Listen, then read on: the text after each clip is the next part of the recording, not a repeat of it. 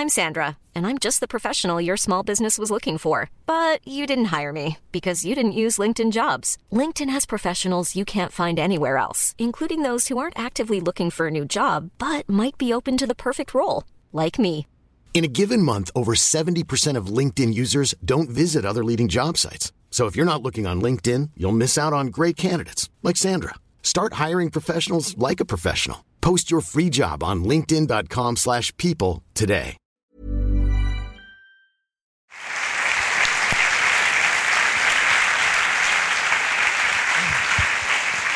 Notre prochain invité, je l'ai rencontré sur le tournage euh, d'une euh, d'une vidéo dans l'épisode des Étranges Escales, hein, que vous avez peut-être vu, euh, c'est l'épisode de Strasbourg. Il y en a qui l'ont vu dans la salle Merci. Et donc, bah, du coup, vous la connaissez, c'est la directrice du plus grand musée vaudou du monde. Et quand je préparais cette veillée, je, me suis dit qu'elle aurait sans doute des tas d'anecdotes à raconter, parce qu'elle nous en avait déjà raconté dans la vidéo, mais il y en avait d'autres. Donc, elle va venir ce soir pour vous en parler. Merci d'applaudir très fort. Adeline.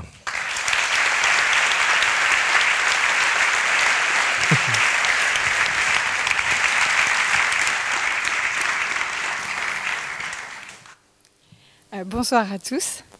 Alors il faut dire que euh, quand Patrick m'a proposé de participer à la veillée, euh, j'étais un peu sceptique euh, parce que il m'a dit tu verras, c'est comme quand on est autour d'un feu, c'est hyper convivial.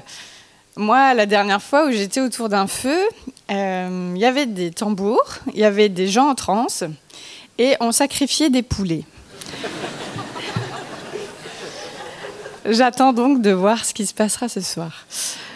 Alors, blague à part, vous avez vu, je suis venue avec euh, une petite poupée euh, vaudou.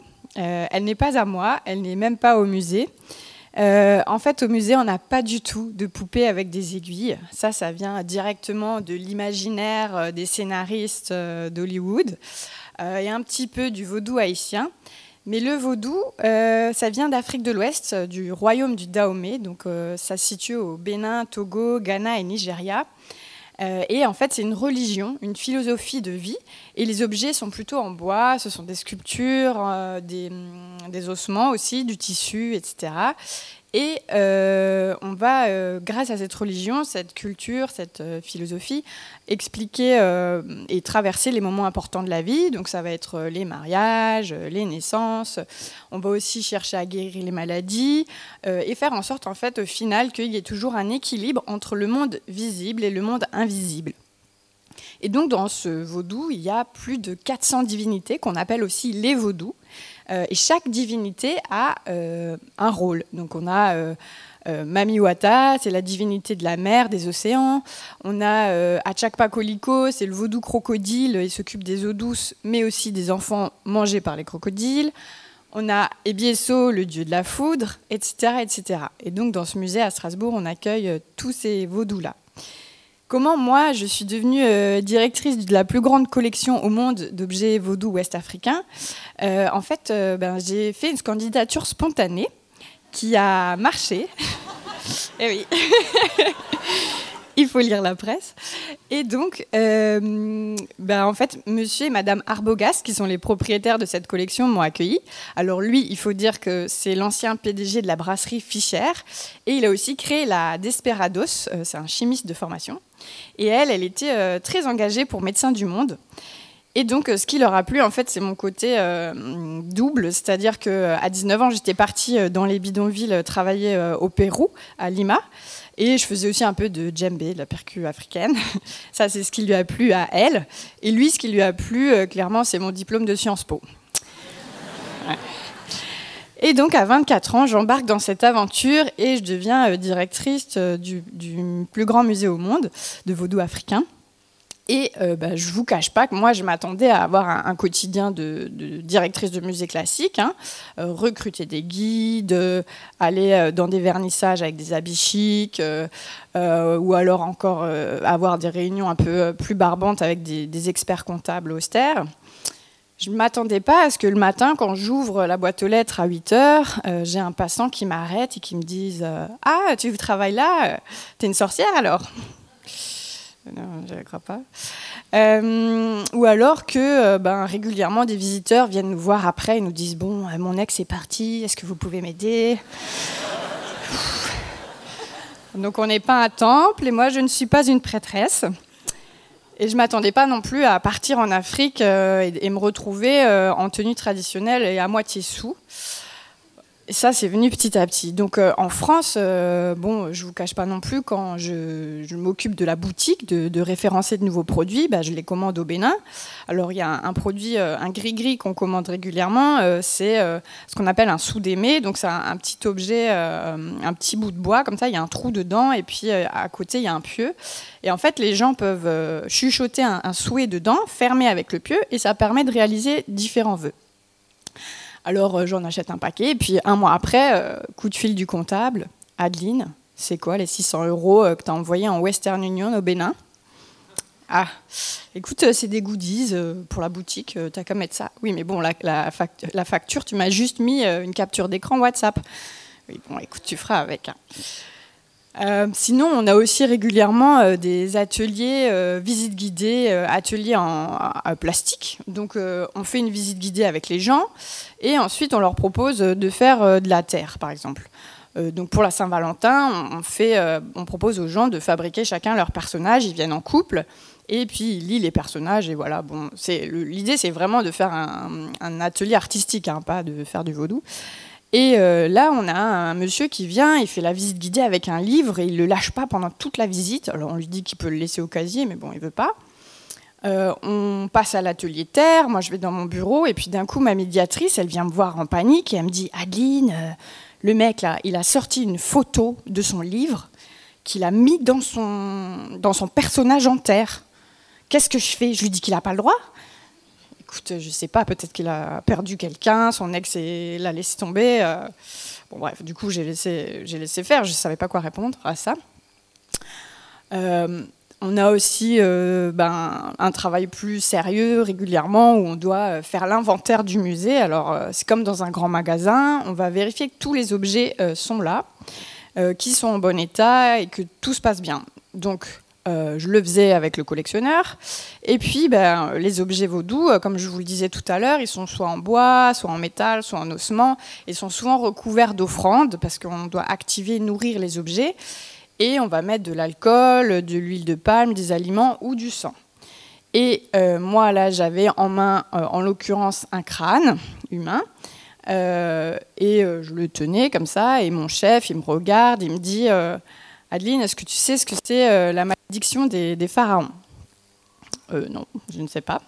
Vous allez me le dire. Et il me dit, bah oui, c'est quand les archéologues ils ouvraient les pyramides, ils mouraient euh, quelques jours après. Ah, ok, super. Donc moi, j'étais là avec mon crâne, j'attendais, j'avais un petit gant blanc quand même hein, pour la protection de l'objet. Et, en fait, j'ai appris que cette malédiction, je ne sais pas si, vous savez ce que c'est, ce que eh ben, c'est dû aux bactéries et aux champignons qui sont sur les restes humains. Et moi, j'avais donc ce crâne en main, comme ça, mon chef qui me disait ça, et je me demandais si c'était bien sur ma fiche de poste que j'étais en train de faire. J'ai pas lâché l'objet, je l'ai rangé et tout s'est bien passé. Tout ça pour vous dire que euh, ben, quand on fait des voyages d'équipe au Bénin, c'est encore un autre level. Euh, on est parti en, février pour des recherches scientifiques.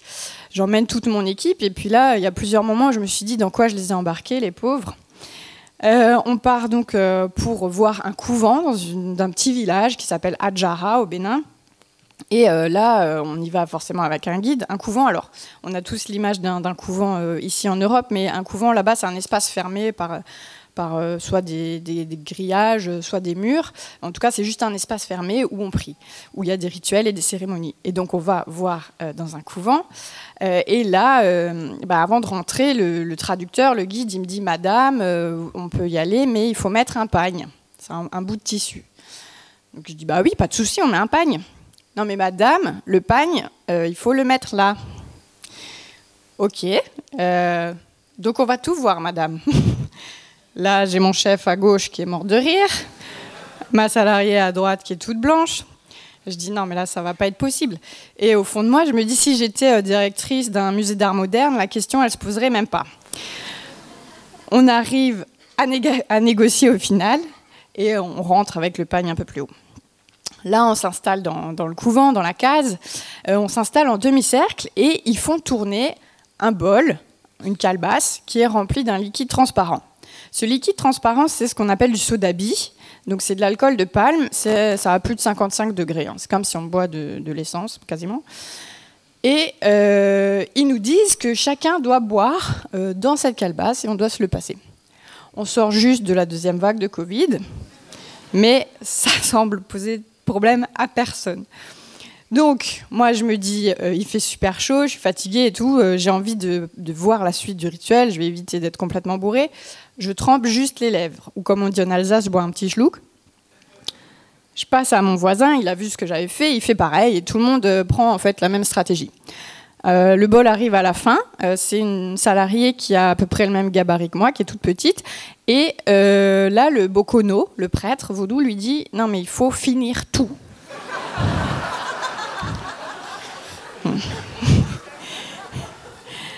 Elle me regarde. Elle cherche un signe d'approbation, désapprobation. Moi, je me dis, bon, en tant au, enfin, au niveau du droit du travail, est-ce que je protège la liberté individuelle et la sécurité de mon salarié? Pendant que je réfléchis, elle boit cul sec. Et je me dis, si jamais j'ai des soucis avec les prud'hommes, de toute façon, euh, on nous verra plus comme des copines en pagne à moitié bourrées euh, en vacances que comme des chercheuses en anthropologie. Bref, on sort du couvent et là on nous présente le vaudou. Donc là le vaudou c'est un monticule euh, avec euh, du tissu, euh, des herbes, etc. qui fait quasiment quand même 2 mètres. Et on nous dit de monter dessus pour rencontrer le vaudou et de l'honorer. Et donc au-dessus il y a une sorte de creux comme ça avec du liquide. Donc on nous dit vous montez dessus, vous trempez le doigt trois fois et vous léchez. On le fait, hein, on n'est plus à ça près. On retourne dans la voiture et là je dis au guide qu'est-ce que c'était? Ah, ben ça, madame, euh, c'est de l'eau sacrée qui est là depuis plus d'un an, avec des plantes et peut-être du sang. Donc on vient de boire de l'eau croupie avec du sang putréfié. Personne n'est tombé malade, heureusement. On est rentré à l'hôtel.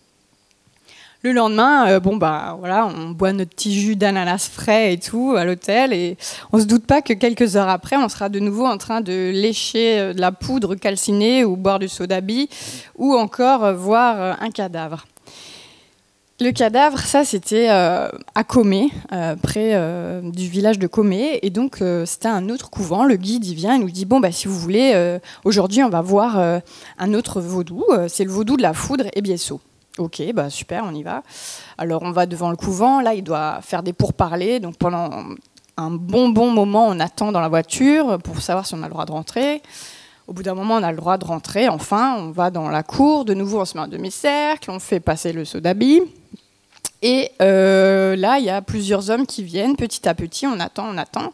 au bout d'un moment, il y a dix hommes devant nous, ils nous disent, enfin en fait, ils sont là pour décider si oui ou non on peut voir le vaudou et si on peut voir le mort foudroyé. Alors, euh, bon, bah, on les laisse réfléchir, ils discutent entre eux dans leur langue, euh, on capte que c'est euh, des gens, les dignitaires religieux de la même famille et qu'ils ont lâché toutes leurs activités pour décider si oui ou non on peut voir ce vaudou. Donc c'est très solennel et nous on est très heureux de, pouvoir participer à ça. Hein. Et bah, à un moment ils disent ok c'est bon vous pouvez aller voir le vaudou de la foudre. Donc on va voir Ebieso, alors, euh, il est dans une pièce. Alors, il y a de nouveau plusieurs monticules avec euh, des sculptures en bois, euh, des offrandes, etc. L'odeur est assez forte. Et on nous dit, vous prenez pas de photos par contre, parce que le flash, ça pourrait attirer la foudre. Bon, ok, on discute pas le concept. On continue un peu la visite, on prend des notes et tout. Et là, il nous propose d'aller voir le mort foudroyé. Donc nous, on dit, bah oui, allez, on va voir un mort foudroyé. Et euh, bah, pour vous donner une explication de ce que c'est un mort foudroyé, c'est, euh, bah, comme le mot le dit, c'est quand une personne euh, est morte, foudroyée.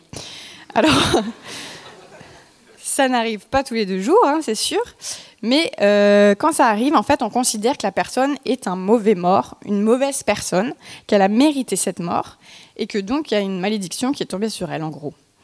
Euh, donc, pour éviter que ça arrive à nouveau, il faut faire certaines cérémonies. Alors, euh, accrochez-vous peut-être, ceux qui sont un peu sensibles, mais euh, donc cette cérémonie, on va préparer le corps pendant quasiment deux ans. On va le laisser dessécher. Et quand il sera prêt, en fait, on va le sortir sur la place du village. Il y aura des tambours, de la musique, des chants, etc. Et puis, à un moment, on va couper la tête du corps. On va la lancer en l'air. Et ensuite, on va accrocher la mâchoire sur un tambour. Et le reste du corps, il sera traîné et lapidé. Bien sûr, nous, avec nos regards européens, c'est très violent. Mais pour la famille du défunt, bah, c'est très bien. Ils sont vraiment heureux parce que, euh, en fait, ça évite que la malédiction retombe sur eux. Et c'est en fait, euh, du coup, euh, ben, la personne qu'on allait voir, c'est ce, qui allait se passer. Donc, ils nous ont invités à rentrer dans une pièce. Il y avait un, cercueil au milieu. Et là, ben, moi, je regarde quand même Netflix. Hein. Je me suis dit, je vais tomber face à face hein, avec un zombie. Heureusement, enfin, ils ouvrent le, cercueil. Heureusement, ça, fait plus momie. Donc c'était comme une, momie. Euh, ça faisait deux ans qu'il était là. En fait, il était quasiment prêt. Il y a une odeur assez forte, euh, forcément. Et puis ils nous disent bon ben voilà, la semaine prochaine, il est prêt. On, va faire la cérémonie euh, d'ététage. Si vous voulez, vous pouvez venir. Bon, malheureusement, on aura un avion juste avant, donc on n'a pas pu voir la suite. Et moi, depuis, j'ai pas eu de, message de, des psychologues de la médecine du travail. Donc, je pense que j'ai rempli mon rôle. Voilà, tout ça pour euh, vous dire que euh, j'ai choisi ce soir quelques anecdotes assez spécifiques, un peu insolites euh, spectaculaire, mais on fait à côté de ça un travail très sérieux au quotidien. On rencontre des anthropologues, des chercheurs, euh, des rois aussi au Bénin pour, tout ça. Et euh, c'est une culture très riche, très vivante. on a énormément encore de choses à apprendre là-dessus. donc je vous invite à aller voir le musée Vaudou à Strasbourg ou bien à écouter nos podcasts si vous n'avez pas l'occasion de venir. Voilà, merci.